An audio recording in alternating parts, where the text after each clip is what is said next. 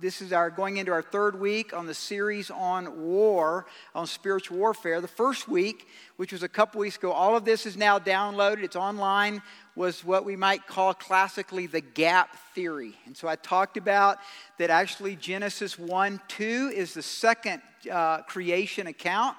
Uh, the first creation account is Genesis 1 1, and then there's a gap, possibly of millions of years. And we talk about Daniel chapter 12 and the war in the heavenlies. So you need to get caught up on that. It's pretty foundational to the series on, on war. Then the second one, which was last week, two weeks ago, because last week my son was getting married and I was presiding over a wedding. What a, what a contrast that was to have my son getting married on Saturday after the Supreme Court decision on Friday. But um, so two weeks ago, we talked about war, the origins of Lucifer. We talked about the origins of Lucifer. And so this coming week, where Jared is leading worship, we're going to be talking about the, the lion's strategies. Listen, the lion's strategies for nations and how uh, the enemy works to actually uh, affect and impact entire nations on the globe. So that's next week on third week on war, spiritual warfare. Then July 18th, the next week, is our shindig. And if there's been any confusion, I want to make this clear that that actually is a worship service. So it goes from 4 uh, to 8. And what we're doing is we're out in Falcon where we do all, all of our outdoor stuff and where we had the uh, um, Easter celebration, all of that. And that's at the um, Sutherland's house. So that's all online. Information on that in Falcon. Here's what it'll be tons of games for the kids. Bring your own food, bring your own camping chairs, hang out. We'll have barbecue grills, we'll have bonfires going, and then we'll conclude the evening with a worship service and communion. So that we won't be here. So if you come here, it'll be empty, doors are locked. Um, so that's, that's in two weeks. So next week, Jared Anderson, continuing the series on war. Next week, we're going to be out at the shindig that we're doing from 4 to 8. And then for you that, do we have, Amy, do we have any more camping slots left? Three left. Okay, there's three camping slots left for our camping trip, which is August 5th to the 7th. And is that right? Oh, 7th and 8th. So 7th and 8th. And what I'm going to do, I'm probably going to come back and do our service for you that are not camping with us. I will be here continuing the war series. And then Ryan, our associate pastor, will do a worship service up there. So that's going to be fun. So that, so if you want to sign up for that, talk to Amy Lathan right here, and she can sign you up. There's three slots left. Okay, gang. Been a pretty sobering eight days. The Supreme Court has made a decision legalizing same sex marriage as a federal law across the entire United States. Isn't it interesting that this is the 4th of July? Some would say that this is the most momentous uh, decision made in the United States since the Declaration of Independence. The Supreme Court has invalidated the marriage laws of over half of the states, ruled against cultural precedent on marriage since the beginnings of civilization, and have gone against the laws of every major religion in the world by a five to four decision. Five people unaccountable, and unelected, made this decision. Justice Scalia said, These justices know that limiting marriage to one man and one woman is contrary to reason. They know that an institution as old as government itself and accepted by every nation in history until 15 years ago cannot possibly be supported by anything other than ignorance and bigotry. Supreme Court Justice John Roberts stressed his view that the court's 5 to 4 ruling legalizing gay marriage nationwide lacked a constitutional basis. Writing one of the court's four dissents Friday, he said, The majority's decision is an act of will, not legal judgment. The right it announces has no basis in the Constitution or this court's precedent, Roberts writes in his dissent. Just who do we think we are? Writing that he has no choice but to dissent, Roberts made it clear that his decision was based in, quote, the restrained conception of the judicial role. rather than a personal view of the definition of marriage. As he writes, understand well what this dissent is about. It is not about whether, in my judgment, the institution of marriage should be changed to include same sex couples. It is instead about whether, in our democratic republic, that decision should rest with the people acting through their elected representatives or with five lawyers who happen to hold commissions authorizing them to resolve legal disputes according to the law. The Constitution leaves no doubt about the answer. Not only is the Constitution clear on the matter, Roberts argues, but also this court's precedents have repeatedly described marriage in ways that are consistent only with its traditional meaning. Additionally, Roberts invokes the founders of the U.S., writing, those who founded our country would not recognize the majority's conception of the judicial role. They would never have imagined yielding that right on a question of social policy to unaccountable and unelected judges. Roberts continues. The court invalidates the marriage laws of more than half the states and orders the transformation of a social institution that has formed the basis of human society for millennia. For the Kalahari Bushmen and the Han Chinese, the Carthaginians, and the Aztecs, he wrote, Just who do we think we are? Dr. James Dobson calls this the beginning of the end of Western civilization as we have known it. The National Organization of Marriage commented, quote, the U.S. Supreme Court does not have the authority to redefine something it did not create. Marriage was created long before the United States, and our Constitution came into existence. Our Constitution says nothing about marriage. The majority who issued today's ruling have simply made it up out of thin air with no constitutional authority. So, men and women, cultures change. Social policies change. Political parties change. Politicians change. But some things never change. The majesty of God never changes. The plenary, substitutionary atonement of Jesus Christ never changes. God's word never changes. The majesty of Christ, through the mediation of God's Word never changes. The souls of men who need Jesus Christ as their Lord and Savior never changes. The love of God never changes. The power of God working through those that are surrendered to Him never changes. So, in one sense, nothing's changed. But in another sense, a lot has changed. And what has changed is the reality that we no longer have, and I don't know that we've had it for years, but we certainly don't have it now, and I think we're going to see it crumble in the next three to four years, even more. We don't have the props that we had before. The early church didn't even have those props.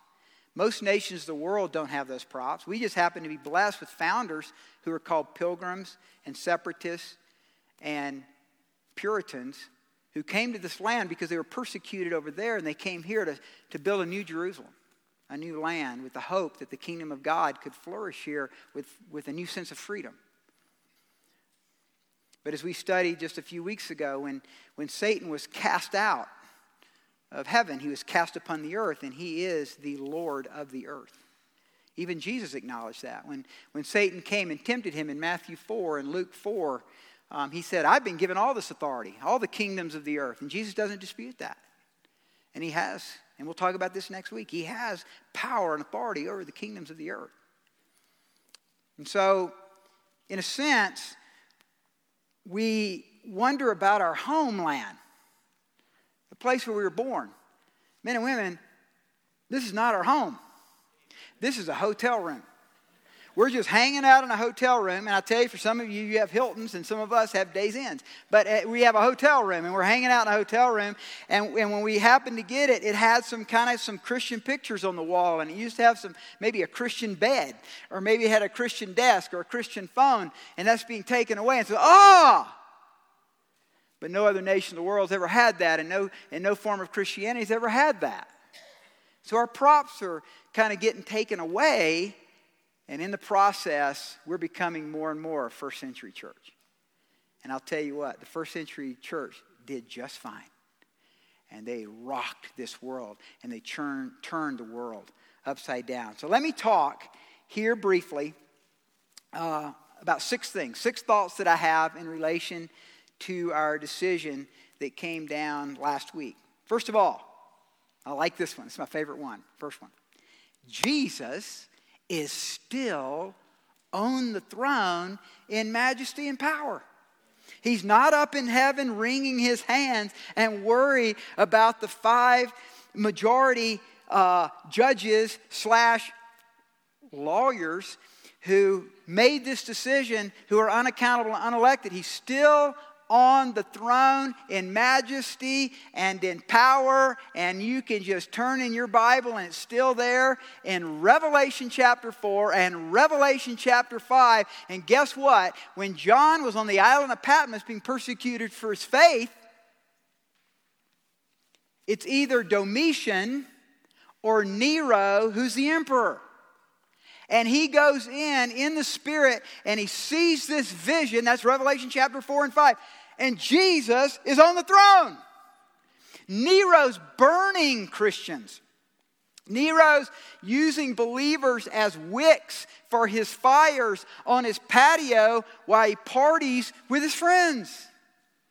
Domitian was just as bad. We're talking about, we're talking about egomaniacs, demoniacs who are emperors of Rome that nobody voted on. They got into power through intrigue and through murder and through assassination. They're ruling, and Jesus on the throne then. And he's still on the throne today. And men and women, you can take that to the spiritual bank all the way. Jesus Christ is still on the throne, and we still worship him in majesty. Number two, number two, this book, the Bible, is still living and active and sharper than any two edged sword, and it's still our authority for all faith and practice. At the road, we believe in the Word of God, the Bible, as the inerrant infallible, living, active, sharper than any two edged sword, authoritative words of God for man. Our authority and our foundation for everything in life comes from God's Word, the Bible. We are grounded in God's Word, and we are building this church upon God's Word, and the gates of hell shall not prevail against it. Isn't that good news? So the Bible still works. That's why we teach it chapter by chapter and verse by verse. That's why we believe in what it says. And what has happened is this is now a demoniac Pandora's box that has been unleashed upon our culture to codify sin. So, men and women, it's going to affect every one of you in this room. It's going to really affect me in doing marriage ceremonies. It's going to affect us as a church. I was just on a website last night. I sent it to you, John. I don't know if you had a chance to look at it yet from, uh, from Dr. Sparks as it relates to church and culture policy. And don't ask me any questions tonight about that because we're not clear on all that yet. Nobody knows. I just know this that a, a polygamous couple already has come forth to get married this week. So we've got a Pandora's box here. It's going to affect the curriculum of all your kids. It's going to affect Christian schools. It's going to affect Christian hospitals. It's going to affect uh, churches. It's going to affect all the nonprofits. It's going to affect um, um, uh, issues related to um, how and which you uh, clarify sexual orientation, not just marriage. It is Pandora's box. It's going to affect who's on boards. They're going to find out that you're a Christian. You're going to be, you're going to be challenged on that. When you're on a board, you'll be, you'll be booted. There will be, it won't happen tomorrow. It probably won't happen next year, but it might. I will say this for example, those in support of same sex marriage in the United States was 42% five years, no, 34% five years ago, and it's 57% in favor now. That's in just five years. So culture is being revolutionized. So the, the, the, the book that is the greatest deterrent, and believe me, the left knows this, is this book. And so this book will be considered hate speech. There's now a Queen James Bible written in 2012, also known as the Gay Bible, a new assault on biblical orthodoxy and sexual purity, takes all the passages related to homosexuality and they are rewritten. Paul, in writing to Timothy, says the church is the, living, is the church of the living God, the pillar and ground of the truth. We are the stewards and pillars of truth. We will be labeled as hateful to stand for the Word of God. You will be on a watch list. You will be considered troublemakers. It will become illegal. It will become illegal for you to stand up for traditional marriage. This is huge, folks. Make no mistake about it. Biblical truth is being challenged. This is going to be the book that they'll go after. So I want you to turn your Bibles to Genesis chapter 2. So let's take, let's take a look at what the scripture says about marriage by looking at a couple passages. You in the room that are for this decision and you're, and you're pro gay marriage, I would, I would be negligent and naive if I didn't think there's some of you in here. Uh, listen to me the whole way through. Don't walk out yet. Because uh, I want you to understand what I'm saying in relation to being a Christian, a Jesus follower. Um, but I'm, I'm open to dissent. I've already been on, online with dissenting opinions, so I'm okay with that. Genesis 2.21. Genesis 2.21. By the way, I presided over a wedding ceremony for my son on Saturday night, but do you know who presided over the first wedding ceremony? Jesus did. He made it, He created it. And here's the first wedding ceremony. And the Lord God caused a deep sleep to fall on Adam and he slept, and he took one of his ribs and closed up the flesh in its place. Then the rib which the Lord God had taken from man, he made into a woman. A woman. And he brought her, her, to the man. And Adam said, This is now bone of my bones and flesh of my flesh. She shall be called woman because she was taken out of man.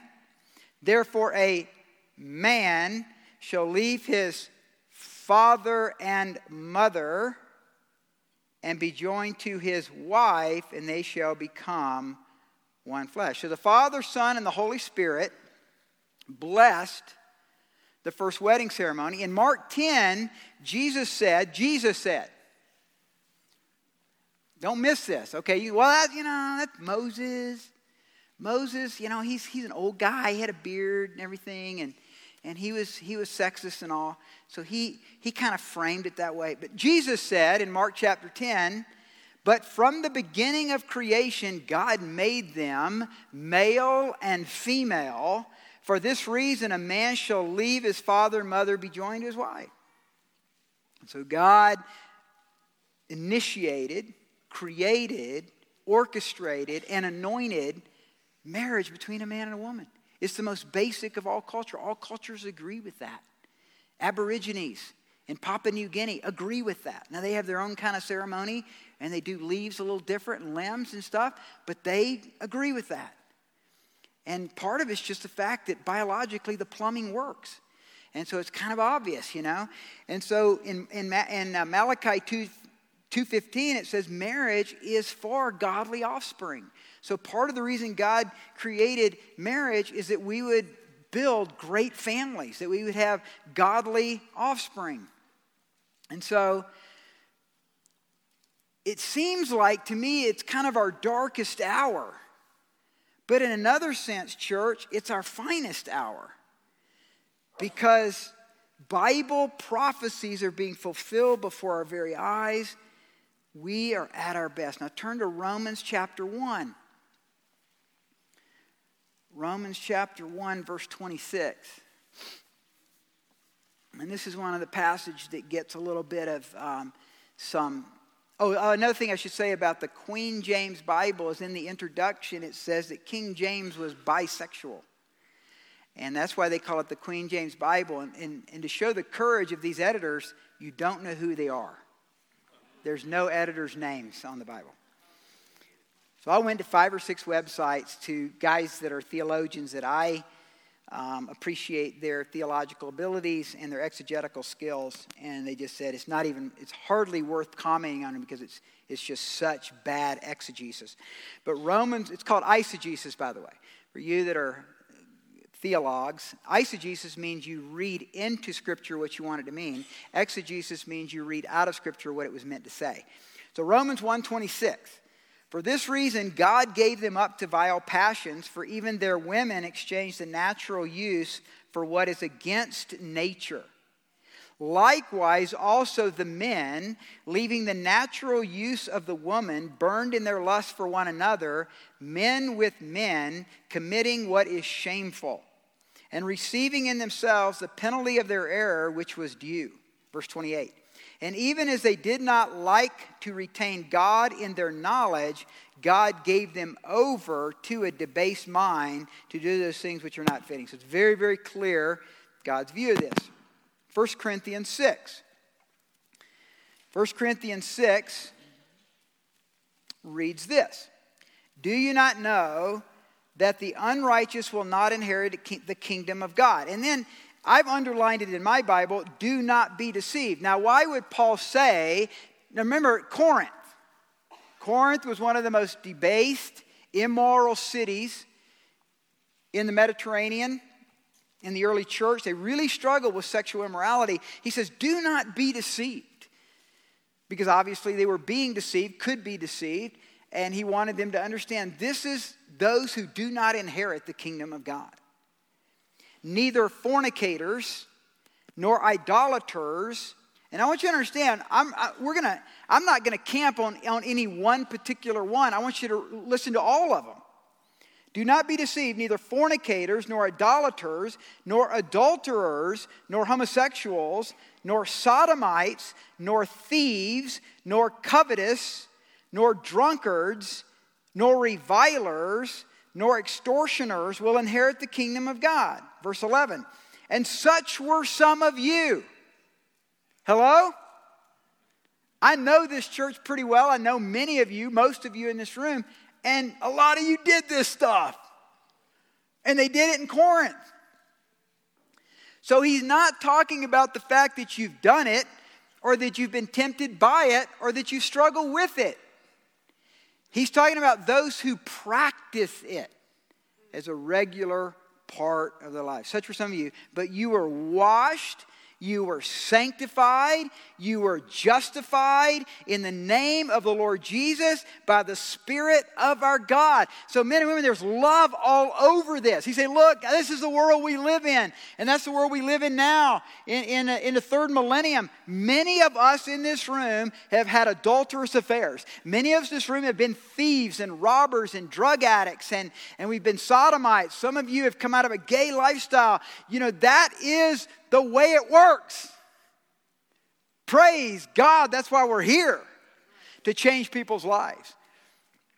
But he's saying those who practice it, those who condone it, those who are comfortable with it shall not inherit the kingdom of God as a normative practice in their lives. Number three, number three.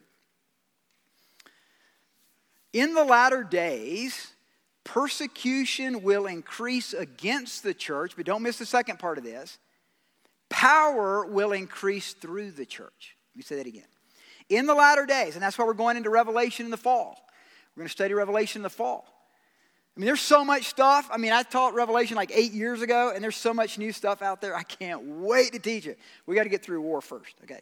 But, but in the latter days, persecution will increase against the church, but power will increase through the church. At the road, we believe Christ is coming back and that he is preparing his bride to be a beautiful, spotless, holy, powerful people that will meet him in the clouds. We believe that the scriptures are clear that in the latter days there will be growing persecution of the church, but that God will subsequently pour out his spirit upon the church and we will be more empowered than any other generation before us. At the Road, we believe in church history, and history is his story.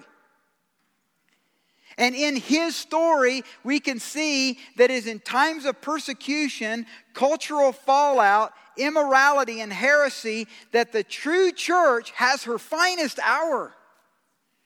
This is an exciting time in our history. This is a time for the church to stand tall, stay steadfast, be firm, and walk in God's love and power like never before. Some of you may have read the book that was written in 1953 called Fahrenheit 451. We're living it right now. We're, we're coming in to Fahrenheit 451. I encourage you to read that book. It's basically a book that says that there will be censorship of all material and revisioning and rewriting of history, and the government will control everybody's mind. And, guess what will replace the family? It already has TV. In the book, TV uh, becomes the family. It's like we're living in George Orwell's 1984. God gave Liz a dream a number of years ago, over 20 years ago. And in the dream, God showed her that all Christian books in the latter days would be, would be censored and that publishing would be illegal for Christian books that aren't according to the, the speech of the government, the speech of, of whoever's big brother. Okay, Big Brother, that's, that's what comes out in Orwell's 1984, Big Brother. And so God said to her, build a library, taking Christian books and build that library. Well, you guys remember just a few months before I resigned from Mountain Springs Church, I get a call from this lady, never met before in my life. She said, My husband used to listen to you on the radio. And when he died, we found in his will, he gave you his entire library, 3,000 books, I think, something like that. I don't know if I took all of them. There was too many, there were so many that were like repeats and stuff. So I, I think I took like 2,500 of them. How many, do we know, even know, Brenda? How many? You're working on it. Okay, Brenda's working on it. It's a lot. It's a lot of books, okay? And so he gave us that. I forgot about it. She called me back. I had resigned from Mountain Springs. I went, oh, they didn't get it because it was given to me. I get it. And so we brought the boxes and we're, and we're forming a library downstairs. That's weird. I get chill bumps thinking about it. Do you realize how, how positioned we are as a church to have no debt? We, as a church, we have no debt. Um, I mean, if we had to, we could leave this building tomorrow.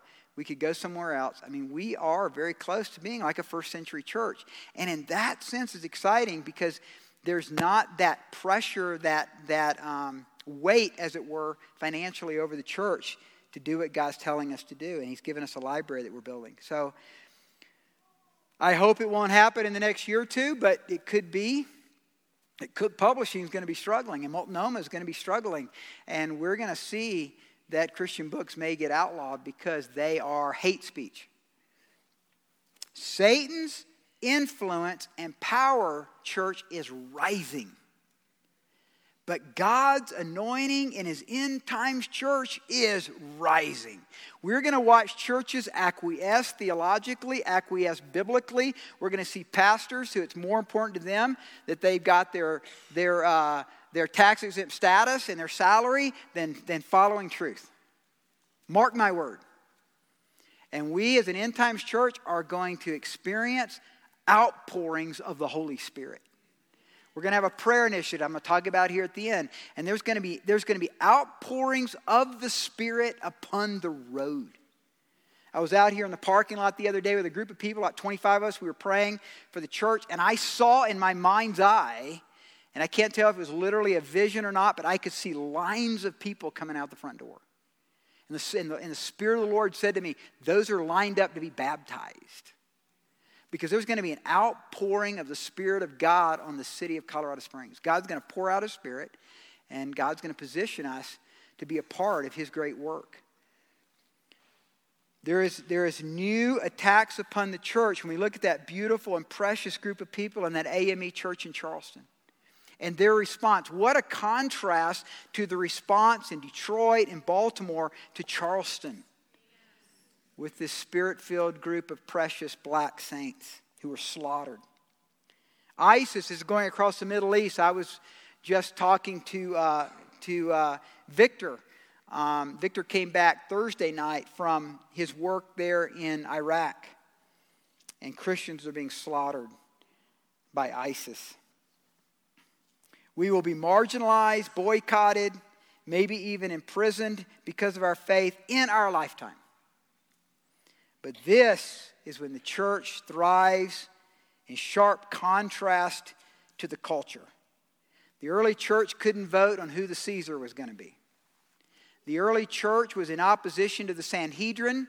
The Sanhedrin was the supreme court of Israel at that time. They had no voice, they had no vote then, as we in many cases don't have now. And yet, this church turned the world upside down in one generation. By the third generation, the Roman Emperor Constantine had to make a decision about legalizing Christianity because Christianity was taking over everything in the culture.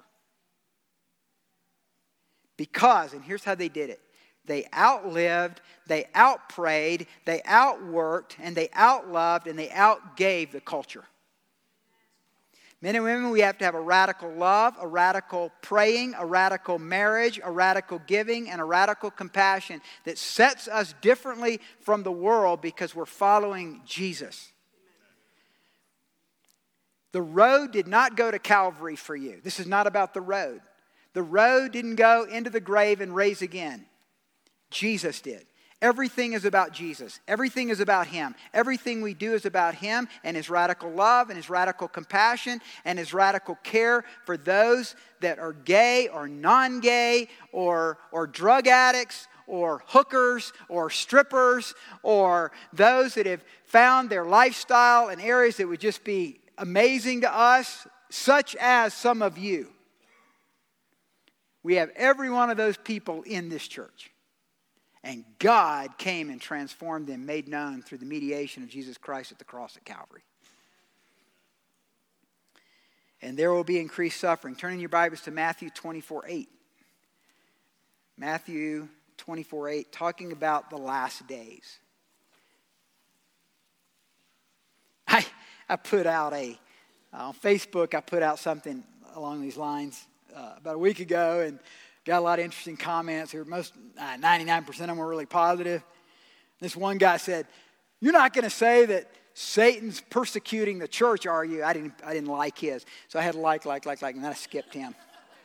yes, I'm going to say that. Of course, I'm going to say that.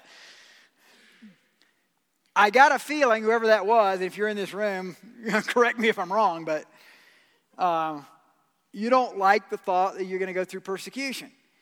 Well, you know what? Bring it on. Bring it on. I mean, it's been predicted. Here's what Jesus said All these are the beginning of sorrows, verse 8 of Matthew 24.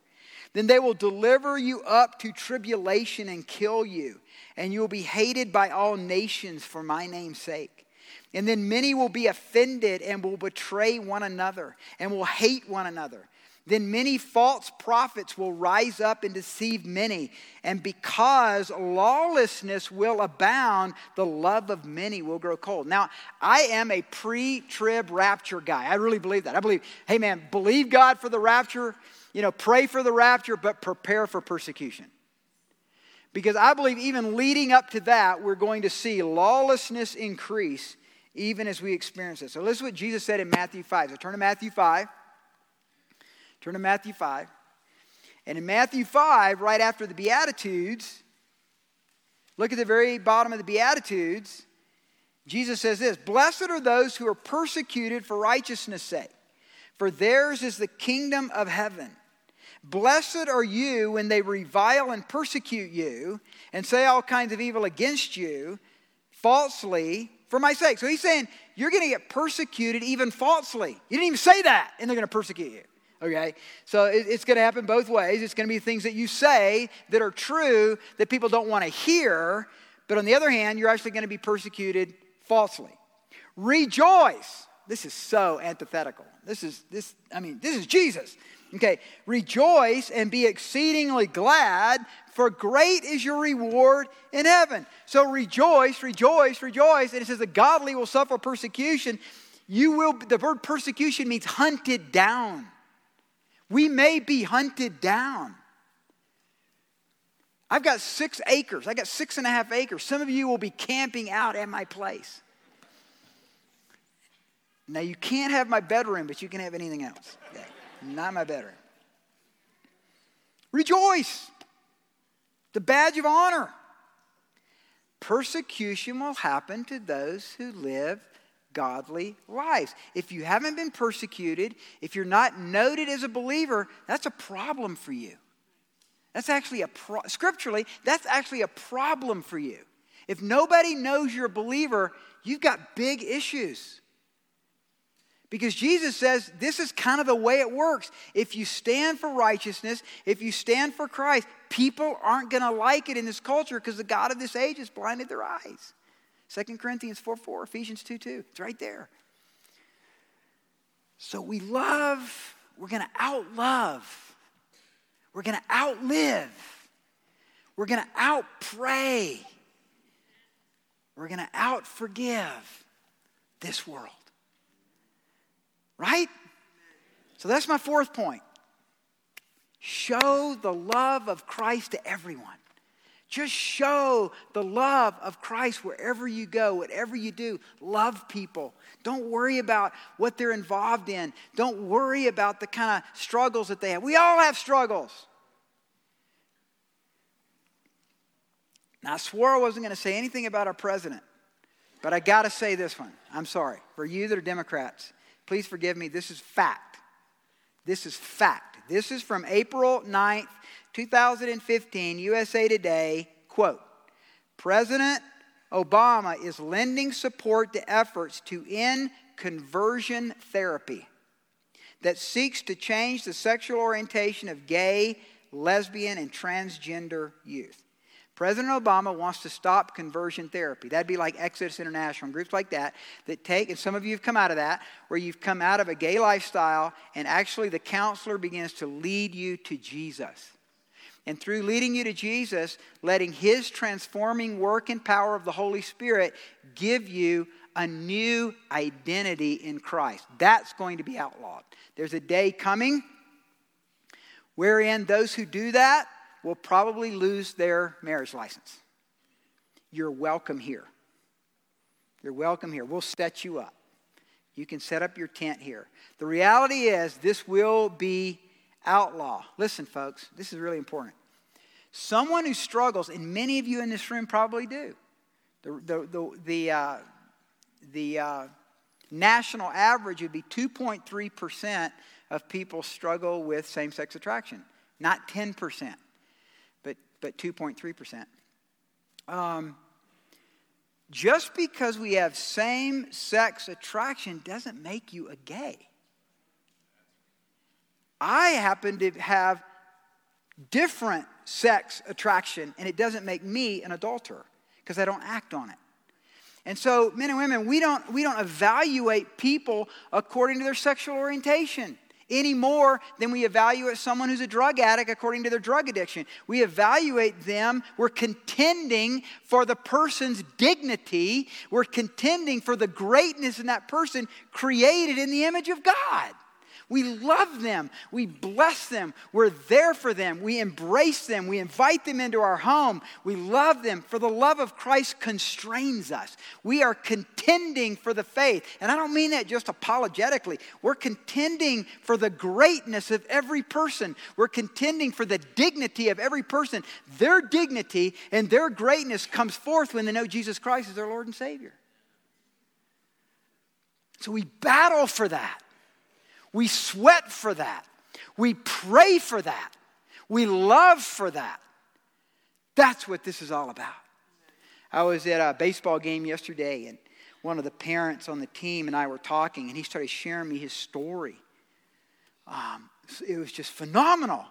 And he knew that I was, he had looked online and saw that I was teaching on spiritual warfare, and he wants me to go and help a couple that's struggling with their um, three foster care youth that seem to be demonized.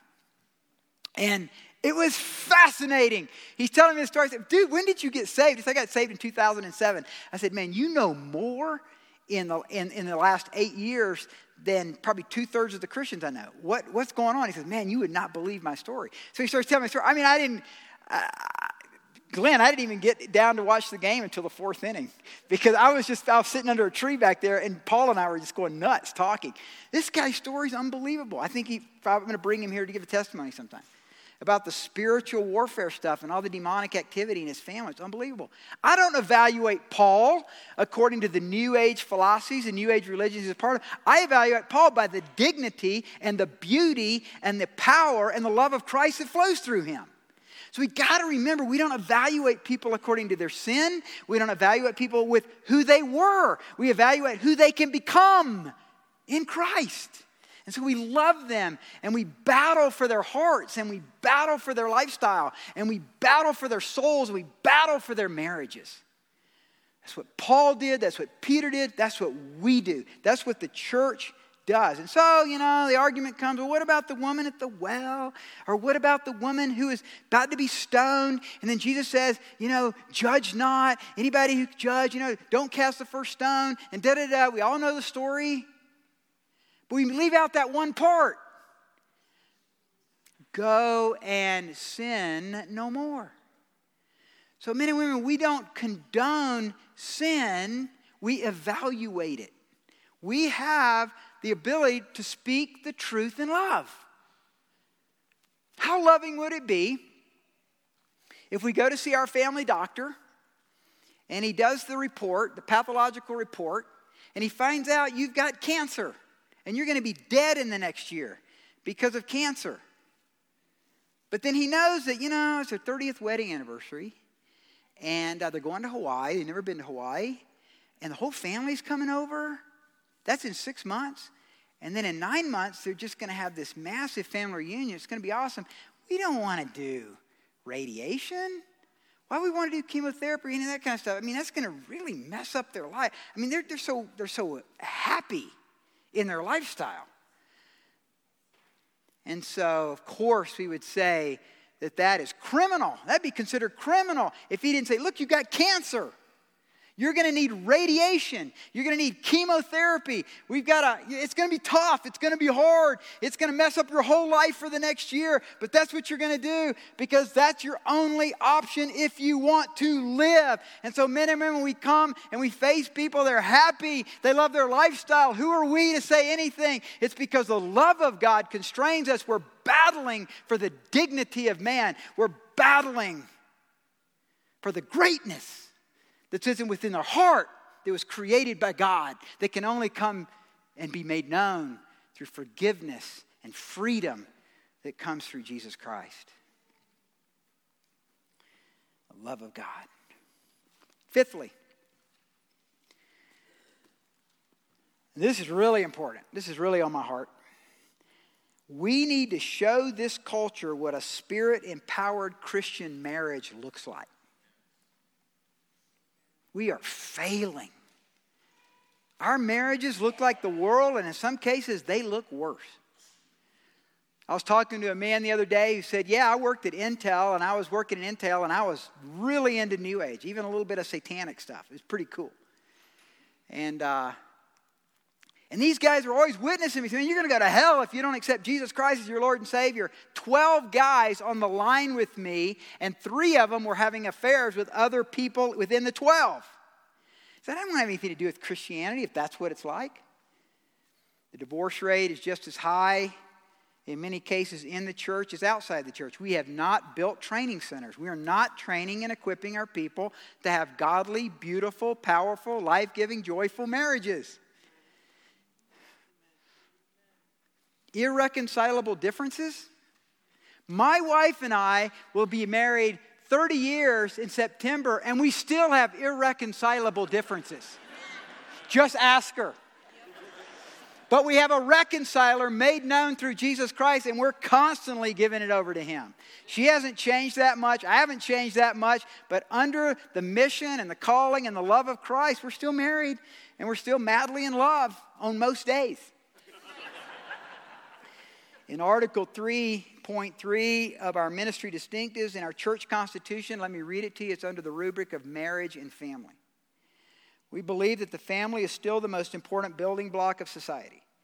Jonathan Edwards once said, Every family is a little church. We desire to plant and develop churches and ministries that build strong marriages and homes. We value the equipping of men and women in their biblical roles as husband and wife, father and mother. We desire to foster a home life that is full of joy, forgiveness, and faith. We realize that many children are not born into families, and thus we have a passion for the orphan and the widow. We have a high value for seeing orphans discipled and restored into viable families. We adhere to the biblical view that marriage is between one man and one woman, and thus only do marriages between a man and a woman. We do not perform same gender marriages as we view this as antithetical to the clear teachings of Scripture. And then I give all the passages that support that. God chose marriage, men and women, as his primary symbol of his love for the church. He, he called himself the bridegroom and he called his church the bride. In Revelation 21 and 22, there is this communion, there is this marriage feast, and it's between the groom, Christ, and his bride, the church. God represents his love through marriage. That's the symbol he chose. He could have chose a, uh, a wrestling match. He could have chose a uh, he could have chose uh, the Sanhedrin. He could have chose many different symbols, but the one symbol, the one symbol, Old Testament, New Testament, that he gave us is marriage. So wouldn't Satan, in his attack upon the church and upon you as image bearers of Christ, attack the family, the marriage as his primary, in his crosshairs bullseye for his attack upon the body of Christ? Sixthly and lastly, let me finish with this. We must have an excellent spirit. We must have an excellent spirit. And listen, and pray for revival in the church and awakening in America. Pray for revival in the church and awakening in, the, in America. Now, the reason I said it this way is because if you don't have an excellent spirit, then I don't care how long or how much you pray, you ruin your witness. Because here's what happens when you start having an excellent spirit, and listen, everybody here's contending for morality in your own life. Let's just face it. I mean, I mean, anybody say, "Oh, I don't struggle with that anymore." You're such a liar. I mean, we all struggle with stuff. And so we're contending for ethics and we're contending for moral things in our life. We're, we're always struggling to stay true to our husbands and our wives if we're married and, and to stay true uh, uh, uh, sexually and so forth in our singleness. And so we're contending for that, right? And so we have this excellent spirit as we contend. It doesn't mean that we're perfect in all that, it means we're contending for it. And so, with that excellent spirit, listen, this is really important. We, we purchase territory when we pray.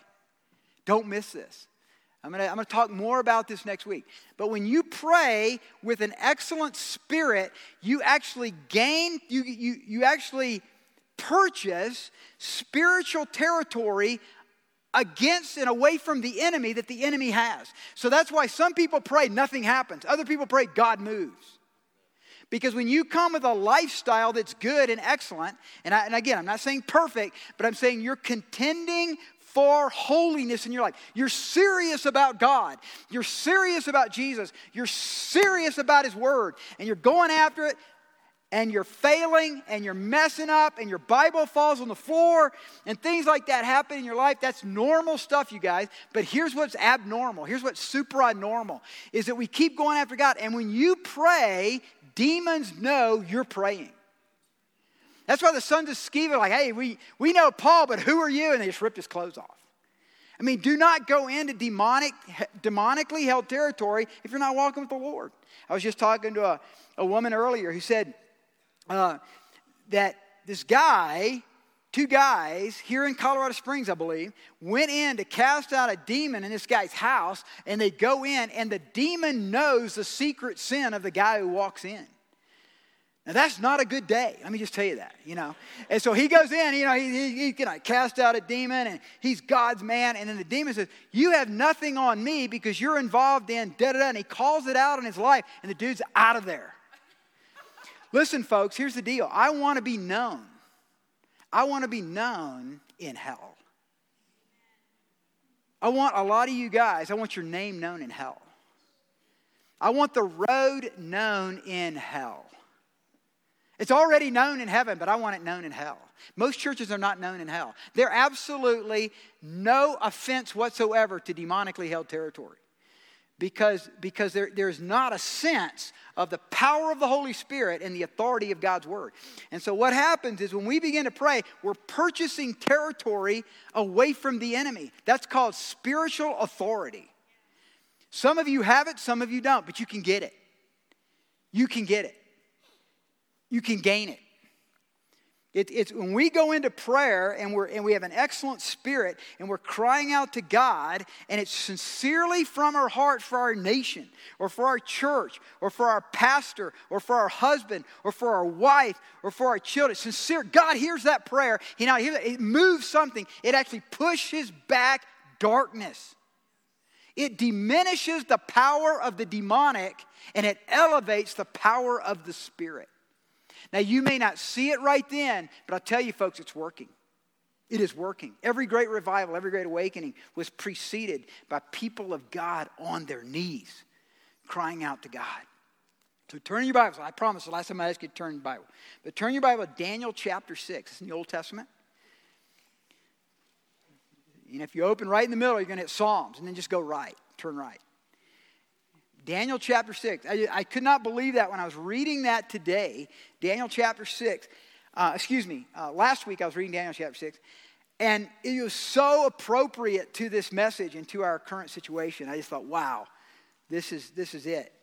Daniel 6 3. Look at Daniel 6 3. This is where this excellent spirit idea comes from.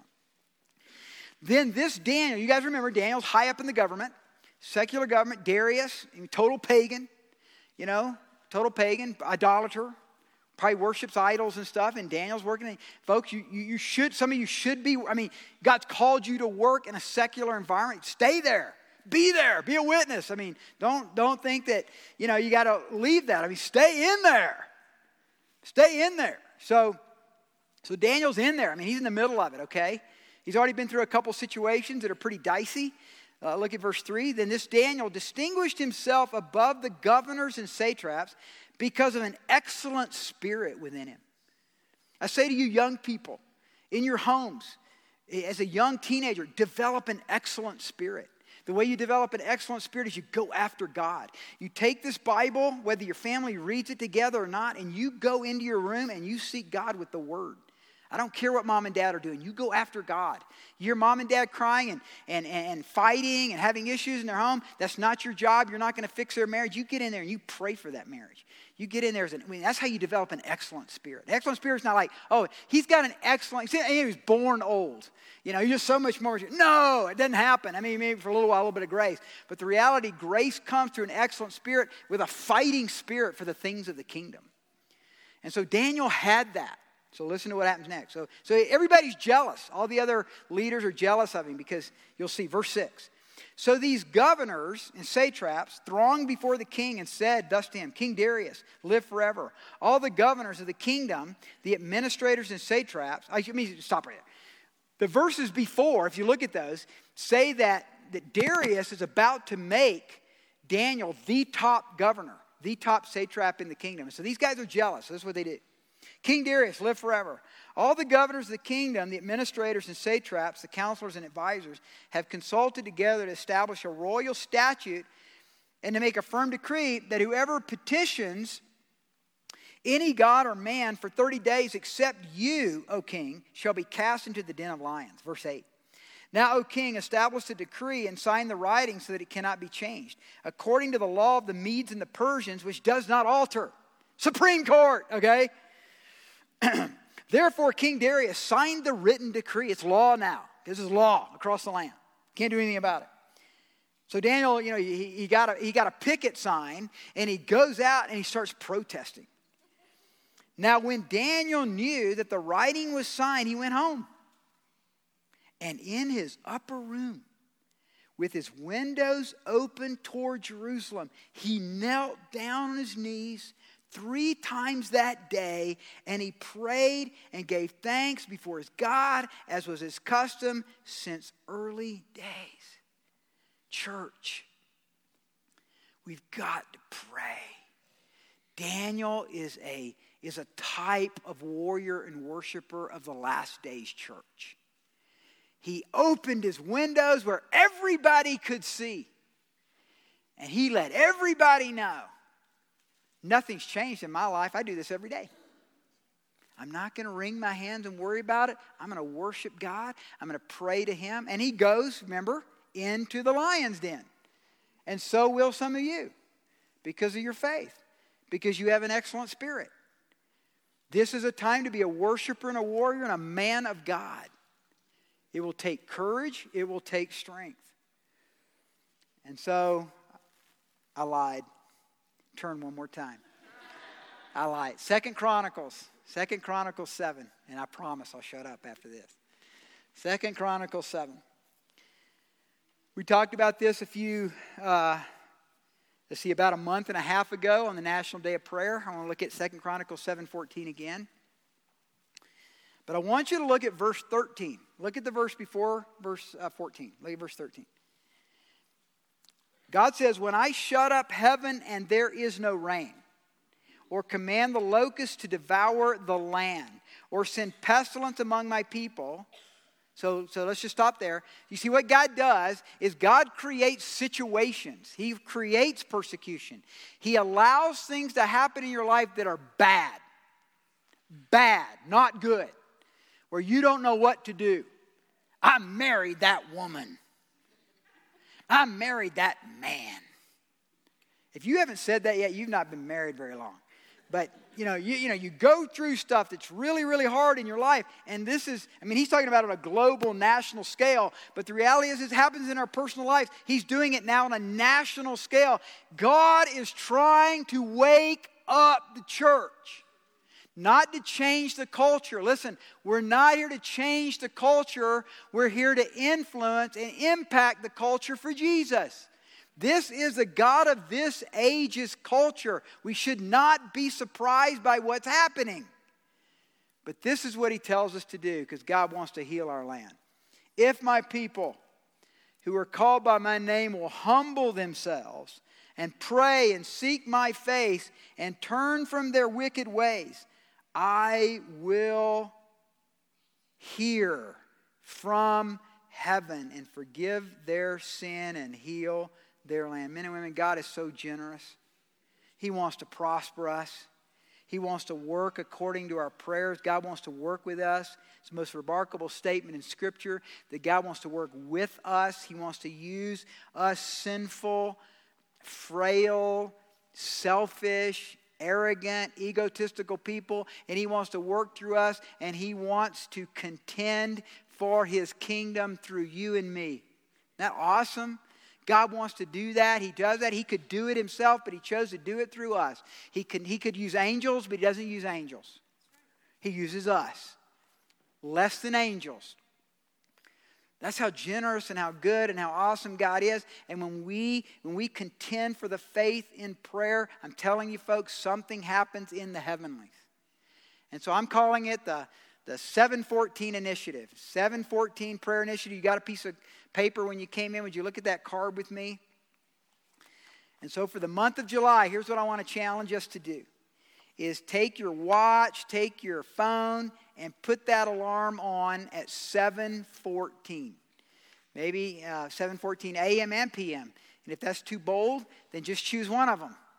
But 7:14, set your alarm. You know, slide that little thing down and click on that, and you got 7:14. And when that buzzer goes off, that that uh, that ringer goes off, whatever you use, here's what I want you to do. I want you to take this out, to carry this to work, put it in your Bible, carry your Bible to work. Um, whatever you want to do. If you need more than one of these, you want one at home, one at work, get more. We got 300 of them. But this is for the month of July. I want you to, when that buzz goes off or that alarm goes off, I want you to read this. If my people, who are called by my name will humble themselves and pray and seek my face and turn from their wicked ways, and I will hear from heaven and will forgive their sin and heal their land. Then turn it over and you start with yourself. He says here, you know, if my people are called by name will humble themselves. So you say, Lord, I'm humbling myself before you. I confess my lack of passion and zeal. I confess sins in my life that are hindering my relationship with you. And you can look these passages up, they're really powerful. And God will show you. I mean, some of you are involved in some bad stuff. Some of you are, involved, I mean, you're regularly looking at porn. You're regularly defiling the body of your wife by looking at someone's airbrushed body on the internet. And if you're married, you know nobody's body looks like that body. That's a fake body, okay? It's called image sex. It's called image sex. And a lot of you in this room are doing that because I know the national average, even in the church. Well, I can't change. Man, Stephen, if you knew what she was like, I know what she's like. She's a woman. They're weird, okay? They just are. But that doesn't mean you can't be transformed through the power of Jesus Christ as you seek Him because you're contending for her soul. You're contending for your soul. And God knows how it should work. And when it works right, it's beautiful. It's beautiful. You ask Him to forgive you. 1 John 1 9. If you confess your sins, He's faithful and just to forgive you all your sins and cleanse you from all unrighteousness. That's what God does. He forgives. Ask Him to fill you with power and love through His Holy Spirit. Ask God to, re- to refresh you to your first love for Him.